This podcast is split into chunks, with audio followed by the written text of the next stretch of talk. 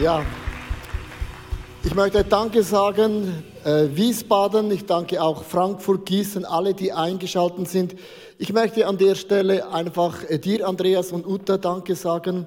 Und wenn ich euch als ein Leitungsehepaar Danke sage, sage ich immer auch symbolisch Danke für alle Volunteers. Weil ein guter Leiter, Leiterin weiß ganz genau, ohne sein Team läuft er gar nichts. Und wenn ich euch Danke sage für die Treue, für die Hingabe über alle Jahre, und ich sage immer, warum eure Church so flott unterwegs ist, ist immer, zeigt mir dein Team und ich weiß, was ist eure Zukunft. Und ihr habt Top-Leute unter euch, weil ich auch gehört habe, dass der Worship-Leiter aus eurer eigenen Kirche entstanden ist. Euer Worship-Baby. Er habt nicht alles falsch gemacht. also, in Amerika würde man sagen, habt ihr alles richtig gemacht, aber deutsche Bescheidenheit heißt, dann haben wir nicht alles falsch gemacht. Ist noch ein bisschen Demut dabei, oder? Und ich möchte einfach Danke sagen, ihr seid eine so großartige Church, einfach so krass unterwegs. Und was ich hier spüre, das ist keine Floskel, man spürt einfach die Kraft des Heiligen Geistes, ist so präsent. Und das liebe ich über alles. Kleine Sache, bevor ich starte. Äh, eine Kirche wird schön, wenn man an den Details arbeitet. Und im ersten Gottesdienst habt ihr manchmal so Kameraleute, die laufen da vorne rundherum und du denkst so, was laufen die immer rundherum?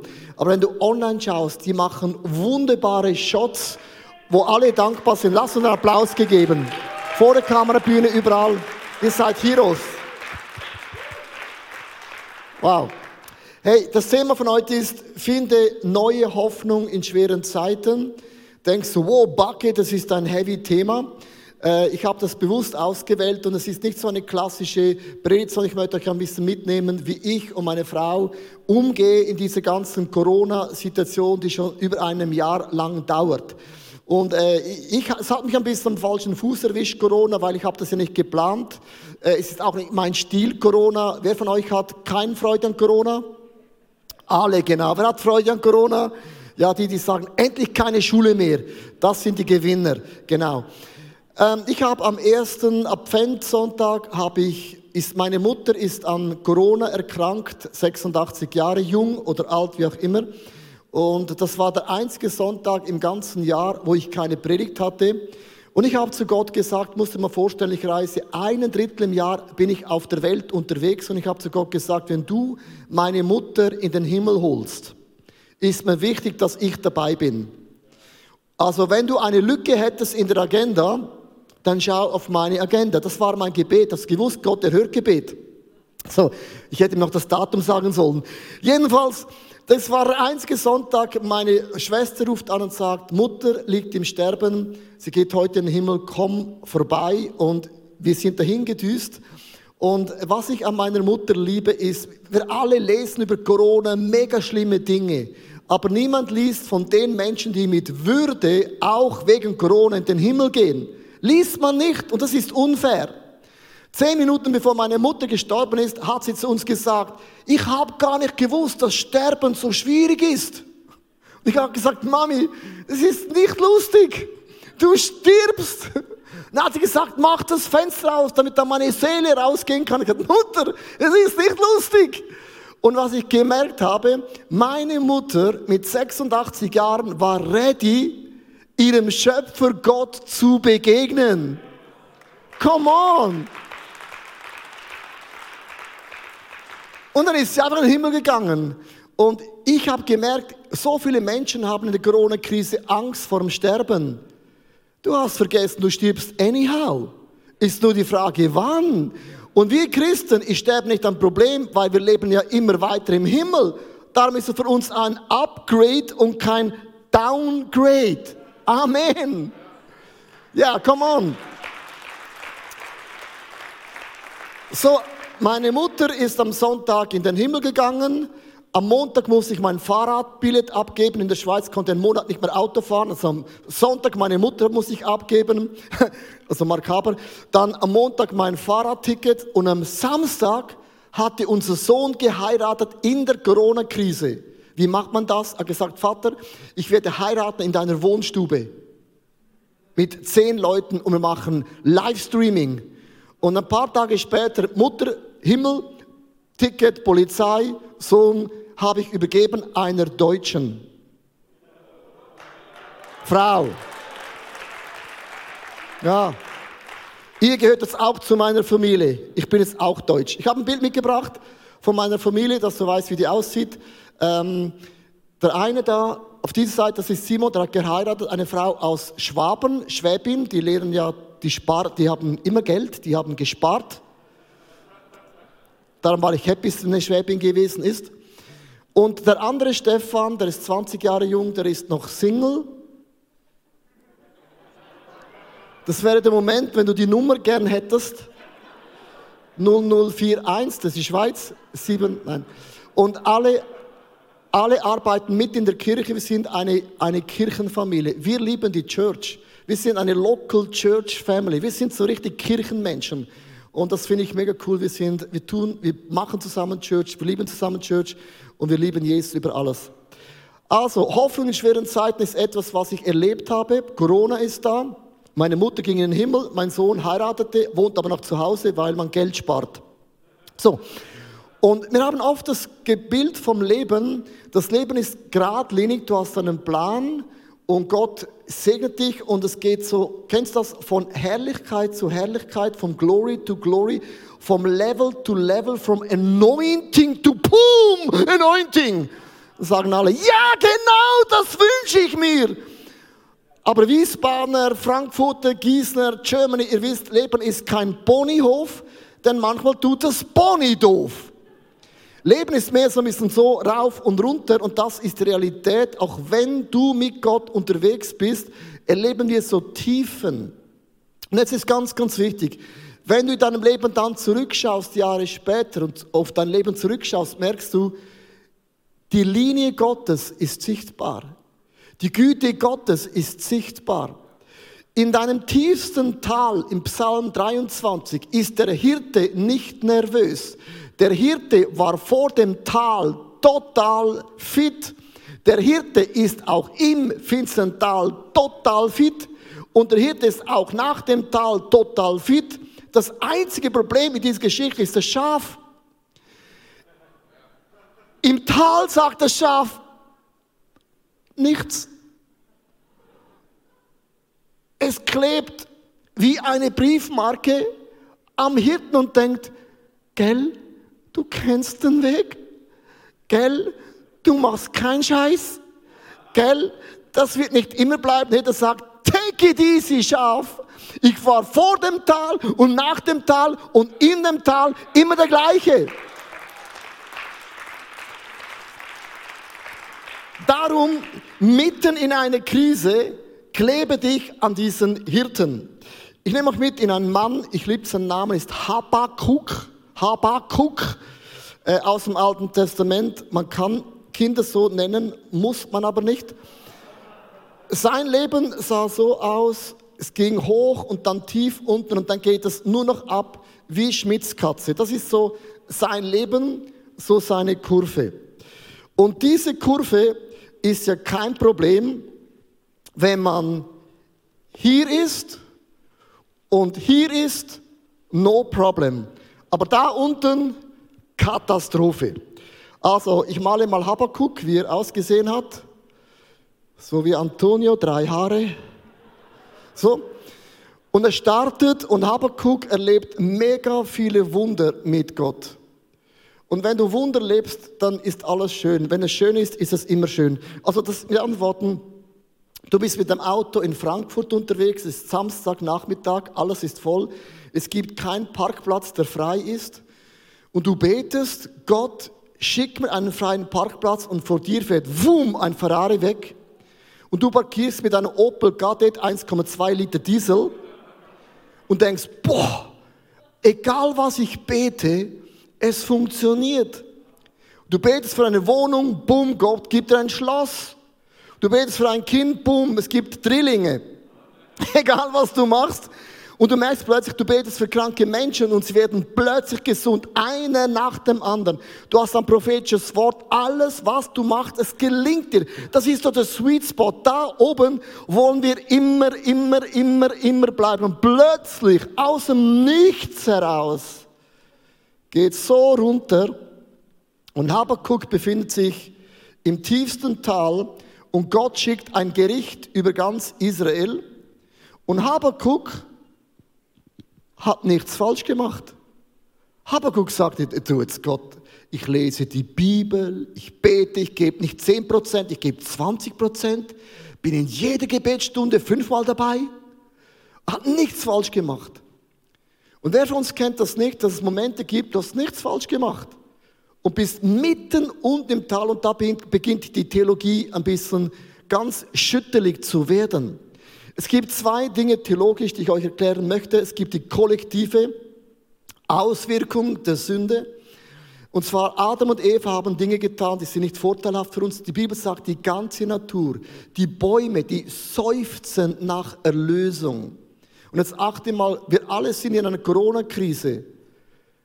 Niemand hat das vielleicht was falsch gemacht. Vielleicht kommt es von Made in China, vielleicht war es der Bill Gates, vielleicht Putin, keine Ahnung, aber wir alle leiden kollektiv in diesem Corona-Pandemie, oder? Hast gar nichts falsch gemacht. Wirst nicht mal gefragt. Es gibt aber auch die Sünde, wo ich Dinge falsch gemacht habe, selber verbrockt habe. Und wenn man ganz da unten ist, ist es mega wichtig, was für ein Fundament, was für ein Bild hast du von deinem Gott im Himmel?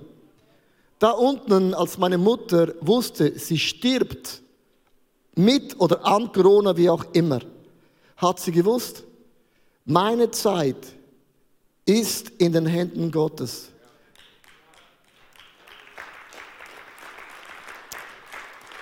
Und wenn Gott mich heimholt, ja, dann holt er mich heim.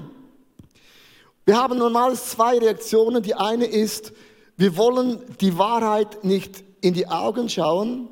Das sind zum Beispiel die Leute, ich habe meinen eigenen Freundeskreis, wo Leute sagen, würde man nicht testen, gibt es kein Corona.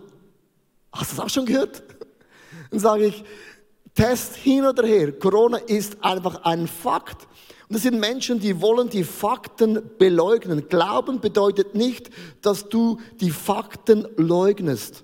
Das bedeutet nicht, wenn du zum Arzt gehst und der Arzt sagt dir, da ist dein Röntgenbild, dein Bein ist gebrochen, sagst du, Herr Arzt, Sie lügen, Sie haben keinen Glauben, das nehme ich nicht an. Nein, das geht nicht. Dann sagt er, hoppla, was ist da mit dir los? Glauben bedeutet, dass man den Fakten in die Augen schaut. Aber wir Christen wissen, jetzt kommt das Aber. Aber mein Gott kann aus Fakten Wunder bewirken.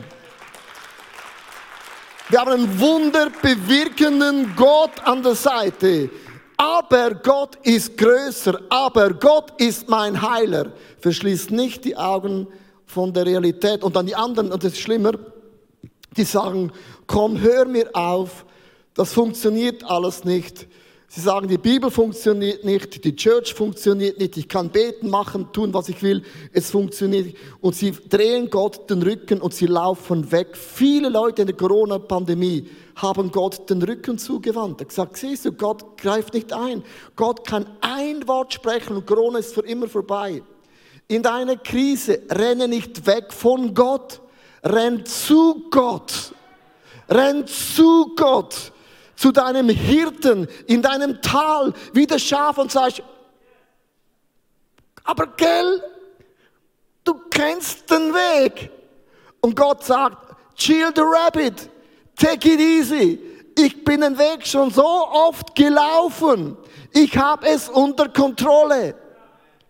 Verschließ deine Augen nicht und renn Gott nicht davon, sondern Habakuk heißt übersetzt umarmen. In deiner Not umarme Gott. Weißt du, wenn man eine Zitrone presst, kommt normalerweise Zitronensaft raus, oder? Presst man eine Orange, kommt Orangensaft raus. In einer Krise werden wir alle gepresst. Weißt du, was rauskommt? was schon immer in dir drin gewesen ist. Wenn du sagst, wieso habe ich plötzlich Angst vor Corona? Weil Angst war schon immer dein Thema. Ups. Wenn Leute sagen, aber Corona ist eine Verschwörungstheorie, sage ich, ja, du warst schon immer ein bisschen gegen alles. Es kommt nur das hervor, was schon immer in uns drin gewesen ist. Und ich habe gesagt, lieber Gott im Himmel, ob Angst oder Corona oder Verschwörungstheorie oder was auch immer, wenn in der Krise ich gedrückt werde, ich möchte, dass mehr Jesus aus mir rauskommt. More Jesus. So, und wie geht, wie geht mehr Jesus? Ich möchte euch zwei Bibelverse vorlesen. Der erste steht in Galater 2, Vers 20 und es wird ein bisschen theologisch, aber ich liebe es. Da heißt, darum lebe nicht mehr ich, sondern Christus lebt in mir. Ich möchte euch diesen Bibelvers mit Töpperwehr erklären. Das bin ich. Ich heiße Leo, keine Abkürzung, Originalname. Leo heißt der König, der Schöne, der Starke, der Reiche, der... Nein, Leo heißt einfach Leo. Und es sagt die Bibel, ich wohne, Christus wohnt in mir. So, das ist Christus. Die Bibel sagt, Christus wohnt in mir. Weißt du, was das bedeutet? dass auch mitten in einer Krise sagen kannst, hey, die Freude am Herrn ist meine Stärke. Mit meinem Gott kann ich über Mauern springen. Gott ist mein Versorger. Gott ist mein Heiler.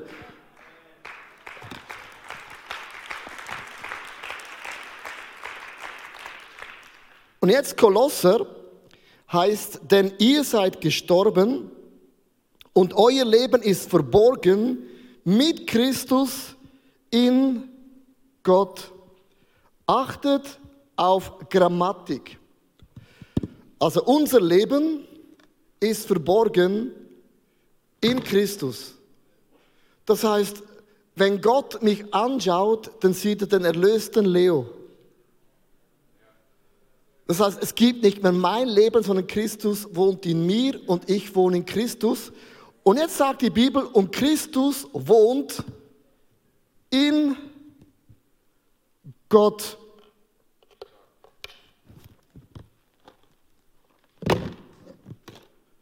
Wo ist das Problem?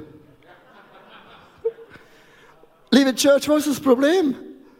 Also sag mir doch nicht, dass Corona ein Problem ist, wenn du übertöpper wert bist in deinem Leben.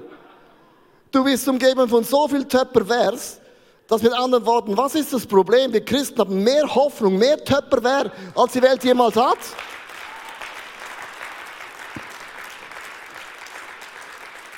In mir wohnt Christus und ich bin verborgen in Christus und Christus in Gott. Warum ist das so wichtig? Wir haben einen Feind, der Teufel.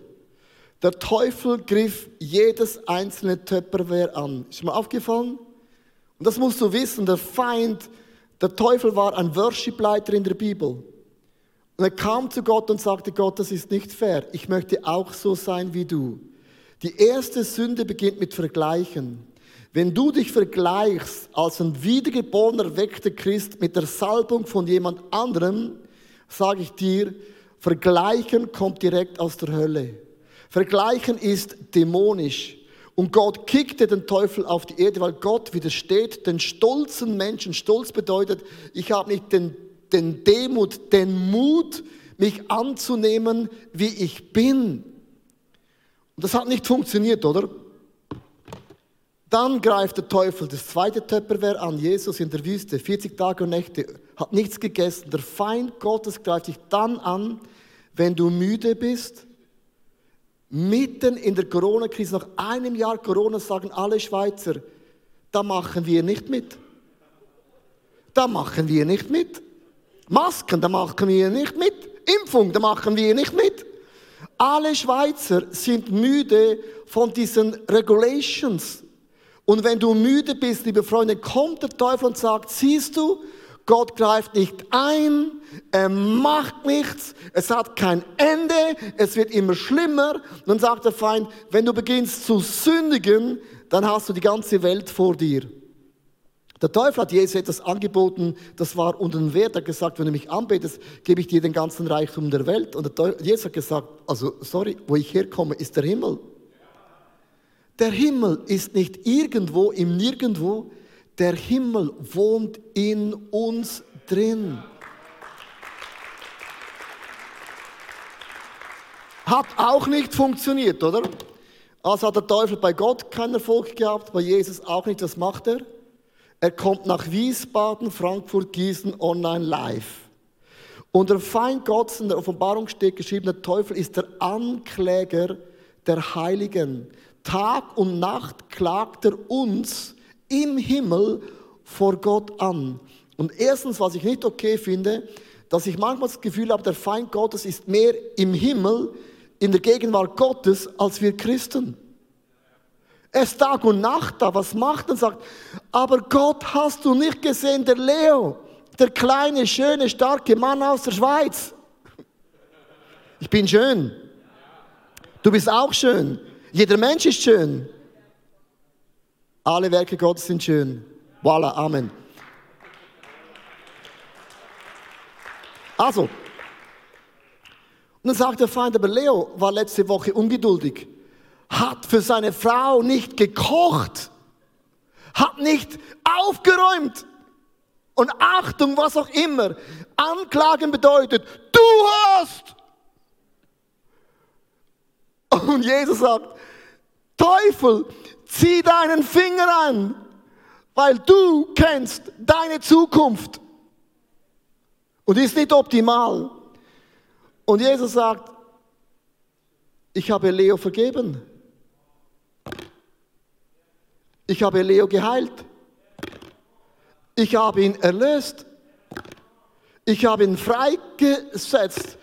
Das, was in mir drin wohnt, ist eine Substanz der Heilung, der Lösung, der Wiederherstellung. Christus wohnt in mir.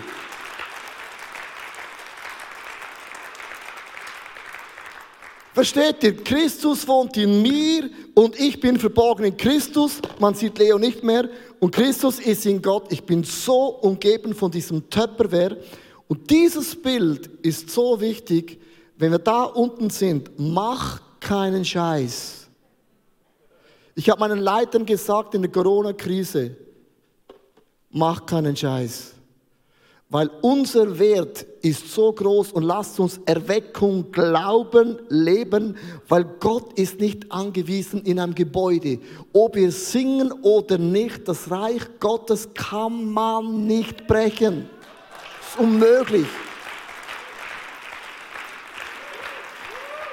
Wow, Leo, was für ein fantastisches Bild für uns alle, wenn wir in einer Krise drin sind, wenn wir da unten sind, wie es Habakkuk gewesen ist. Und Habakkuk hat hier unten eine Anweisung von Gott bekommen in drei Schritten, wie er wieder nach oben gehen kann. Und das kann eine Hilfe sein, auch für deine Situation, wo du drin bist. Das erste, das äh, ist das Hören auf Gott. Was mir bei diesem Bibelvers hängen bleibt, ist, ist ähm, den Platz einnehmen, Ausschau halten und dann gespannt warten. Und diese drei Dinge, das erinnert mich an meine Schwiegermutter, wie sie jeweils ihren Platz eingenommen hat am Fenster.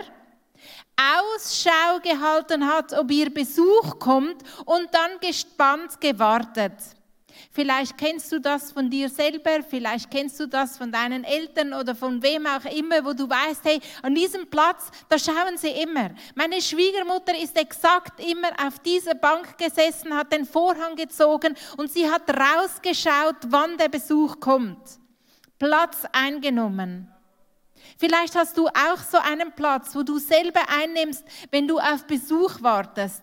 Ich jedenfalls habe schon entdeckt, dass wenn ich auf einen meiner Söhne warte, dann habe ich den Platz und schaue raus, weil ich sie von da kommen sehe. Und ich habe auch realisiert, dass ich einen Platz habe, wenn ich auf Gott hören will. Bevorzugt habe ich einen bequemen Sessel mit einer Wolldecke und möglichst da, wo die Sonne ins Fenster scheint. Ich reiß den Vorhang auf, dass die Sonne reinkommt und da setze ich mich hin. Diesen Platz nehme ich ein und höre auf Gott. Ist gar nicht so einfach.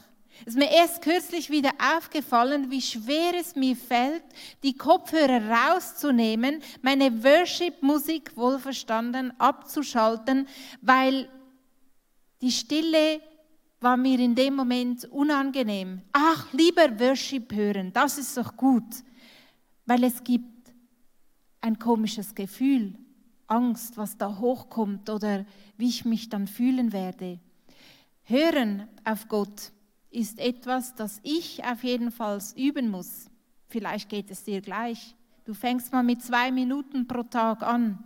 Einfach hinsitzen, Platz einnehmen und Ausschau halten und dann lässt du das Zeugs an dir vorbeiziehen, das da einfach kommt in deine Gedanken.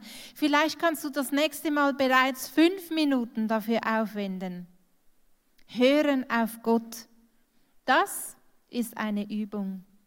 Das zweite, was Habakkuk gesagt bekommt, der zweite Schritt, wie er da aus dieser hoffnungslosen Situation wieder rauskommt, ist, schreib es auf.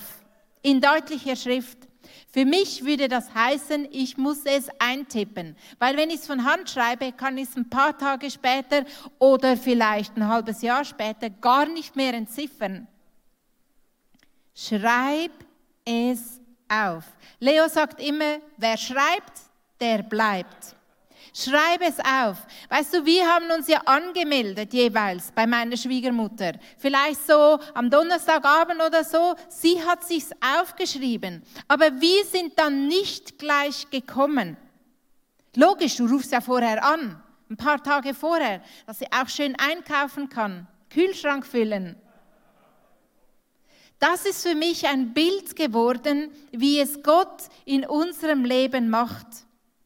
Wir hören, wir halten Ausschau, wir schreiben auf und dann, und dann, dann warten wir. Es heißt im Habakkuk 2, Vers 3, denn was ich dir jetzt offenbare, sagt Gott, wird nicht sofort eintreffen, sondern erst zur festgesetzten Zeit. Aber es wird sich ganz bestimmt erfüllen, darauf kannst du dich verlassen. Wow, was für starke Worte von diesem Gott im Himmel. Du kannst dich darauf verlassen. Warte geduldig, selbst wenn es noch eine Weile dauert. Warte geduldig. Ich bin heute Morgen hier reingelaufen. Vielleicht du online hast das noch nie gesehen, aber hier gibt es Leute, die haben ein T-Shirt, da drauf steht, will kommen. Und ich habe gedacht, es heißt wie, Gott will kommen. Er will kommen. Und vielleicht ist das das Einzige, was du heute aufschreiben kannst. Er will kommen. Du bist willkommen und heiße ihn willkommen. Und bis du das spürst, bis du das merkst, warte. Warte geduldig, weil das, was er zusagt, das trifft sicher ein. Und was wir in dieser Zeit mit Warten tun können, das hast du bereit für uns. Come on.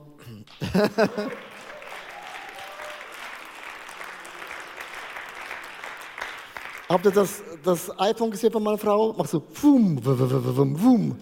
Frauen haben so coole Stils. Ja, dieser Bibelvers, warten, ist das einzige Wort, das ich nicht lesen kann. Ist, das kann ich nicht mal aussprechen. Das ist so ein schwieriges Wort. Wer von euch wartet gerne auf etwas? Niemand. Nein, nein, niemand. Nein, Handy weg. Nein, ich habe niemand gesehen. Niemand. Es gibt auch die Gabe der Geduld. Die hat mir Gott nicht geschenkt. Und für mich ist eben genau der Punkt, hier unten zu warten, ist für mich so schwierig, weil es geht zu langsam. Gott kommt nie zu früh, aber auch nicht zu spät. Sein Timing ist für uns immer zu spät, aber nicht für Gott. Habakuk hat das umarmt und es gibt einen Moment, wo dich Gott rausholt. Du erlebst einen Durchbruch und du kommst stärker raus, als du in deinem Leben gestartet hast. Und du wirst zurückschauen und sagen können, Gott ist gut, Gott ist treu, der Hirte kennt den Weg. Was habe ich gemacht in dem letzten Jahr? Wir sind alle im gleichen Boot, weil ich sehr ungeduldig bin und Corona schlägt auf meine Seele. Na, das macht mich so wütend, wenn ich all das lese. Dann sagt der Virologe das und ein Jahr später stimmt es doch nicht. Die liegen ja immer falsch bei allem, oder nicht? Die wissenschaftlich bewiesen. Hör mal auf mit Wissenschaft. Und das macht mich wütend. Ich sage jetzt nicht, ich bin ein, ich werde wütend. Du hast ein anderes Thema. Und es macht etwas in mir. Ich habe gelernt in diesem Jahr, das Abendmahl einzunehmen. Dass ich meine Situation umarme. Ich möchte dich einladen, live und online ganz kurz aufzustehen. Ihr habt so einen Becher bekommen. Ich möchte das ein Teil von der Predigt mit euch zusammen das Abendmahl einnehmen. Und wenn er das Brot nimmt, ist wichtig, es hat hier so zwei Plastikdinger.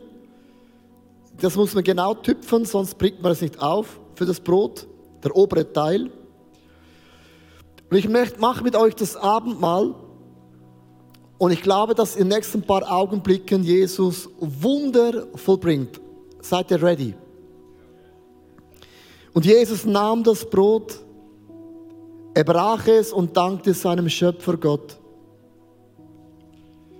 Und Gott, ich bin dir dankbar, dass du alles unter Kontrolle hältst. Es ist dir nichts aus der Hand entglichen. Kein Virus hat eine größere Macht als dein Name. Und Jesus hat das Brot verteilt und sagt, nehmet hin, das ist mein Leib gebrochen für euch. Und der Leib steht für mich, in den Wunden von Jesus Christus sind wir geheilt. Und nimm ein Stück Brot, kau es und sag, das ist der Leib Christi.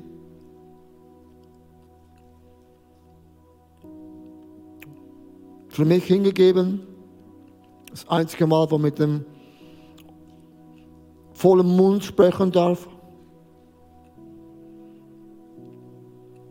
Und Jesus, ich danke dir, dass du meine Seele heilst. Es gibt Menschen, die haben Angst, vom Corona angesteckt zu werden, Angst, man hat einen Langzeitschaden, Angst, man könnte sterben. Angst, es wird nie mehr wie früher. Angst, deine Firma zu verlieren. Angst, deinen Job zu verlieren. Und ich möchte in unsere Seele hineinsprechen. In den Wunden von Jesus Christus ist deine Seele geheilt. Und ich sage, deine Seele, in dir wohnt Christus und du wohnst in Christus verborgen und Christus wohnt in Gott, keine Macht auf dieser Welt wird und kann den Plan Gottes in deinem Leben stoppen. Weder bei deiner Familie, noch in deinem Leben, noch in eurer Church, nichts. Und dann nahm Jesus das Blut, den Wein. Könnt ihr diesen Wein nehmen, das Becherchen? Das ist sehr, sehr lecker. Und das trinkst, bist du geheilt für immer. Und Jesus nahm diesen Kelch und sagte, das ist mein Blut für euch vergossen, für alle eure Sünden und Fehler. Und jetzt trinkt das einfach.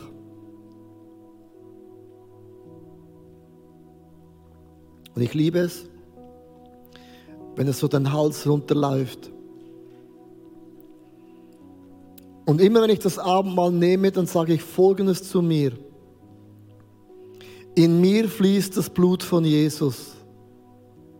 Ich bin ein Königskind, eine Königstochter, ein Königssohn. Der Himmel pulsiert durch meine Adern. Mein Herz schlägt im gleichen Herzschlag wie Jesus. Es ist gekoppelt. Und dann sage ich, die Freude am Herrn ist meine Stärke. Mit meinem Gott werde ich über Mauern springen. Friede wohnt in mir. Mein Gott, bin ich so glücklich ich bin so gesegnet. Ich habe eine gewaltige Zukunft. Der Himmel wartet auf mich. Ich habe Geduld. Ich bin getauft mit Treue, mit Weisheit, mit Heilung, mit Prophetie. Gott umgibt mich von allen Seiten.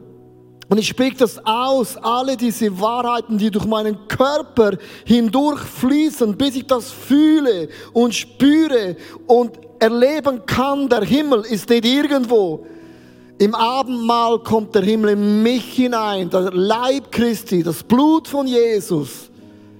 Und ich sage nicht, das Blut von Jesus, von Leo fließt durch mich, das Blut von Jesus. Und ich nehme das Abendmahl praktisch jeden Tag. Bevor du die Bildzeitung, any news liest und deprimiert wirst, dann nimm das Abendmahl, wo proklamiert, wer Gott für dich ist. The biggest news of all. Ich bin geheilt, vergeben, erlöst.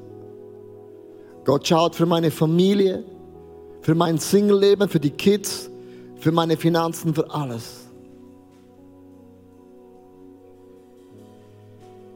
Und so starte ich einen Tag. Nicht Corona bestimmt mein Denken. Christus, der in mir wohnt, bestimmt mein Tag. Ich möchte zum Ende noch beten für alle die, die heute sagen, ich habe noch nie mein Leben Jesus anvertraut, online, live, vielleicht bist du auch vom Glauben abgekommen. Vielleicht hast du in deiner Krise Gott in die Ecke gestellt und du hast gesagt, das ist zu krass. Und es gibt so Momente, wo man einfach Jesus Christus ins Leben einlädt und sein Leben nochmals ihm total zur Verfügung stellt. Dass du merkst, wenn ich heute sterben würde, ich wäre ready, einem Schöpfer Gott zu begegnen. Du kannst ihn einladen im ganz einfachen Gebet und ich werde dieses Gebet mit dir mitbeten. Du kannst deine Hände auf dein Herz legen. Dann bet mit mir. Sag lieber Jesus, ich danke dir für mein einmaliges Leben. Bitte vergib mir all meine Sünden und Fehlern. Ich nehme deine Vergebung in Anspruch. Ich lege mein Leben in deine Hände. Leite und führe mein Leben. Segne und beschütze du mich. Mein Leben gehört dir für immer. Und wenn wir es Amen sagen, heißt das, es sei so. Und die Bibel sagt, wenn du dieses Gebet gebetet hast, dir sind deine Sünden und Fehler vergeben. Du gehörst zur Familie von Gott. Willkommen zu Hause. Lass uns diesen Leuten Applaus geben. Welcome home. Welcome home. Welcome home. Liebe Freunde, seit einem Jahr nehme ich praktisch jeden Morgen das Abendmahl ein Bevor ich die Bild lese, bevor ich die News lese, die News machen dich deprimierend. Es macht mit dir etwas. Der Geist der Angst kommt auf dich. Gott hat uns nicht den Geist der Angst gegeben. Natürlich, wir haben Schutzmasken, wir desinfizieren, von dem spreche ich alles nicht. Das ist kein Thema. Aber ich merke, ich brauche das Abendmahl, was mir die Kraft gibt. Der Töpperwehr Gottes wohnt in mir und nichts kann mich stoppen. Come on! Woo!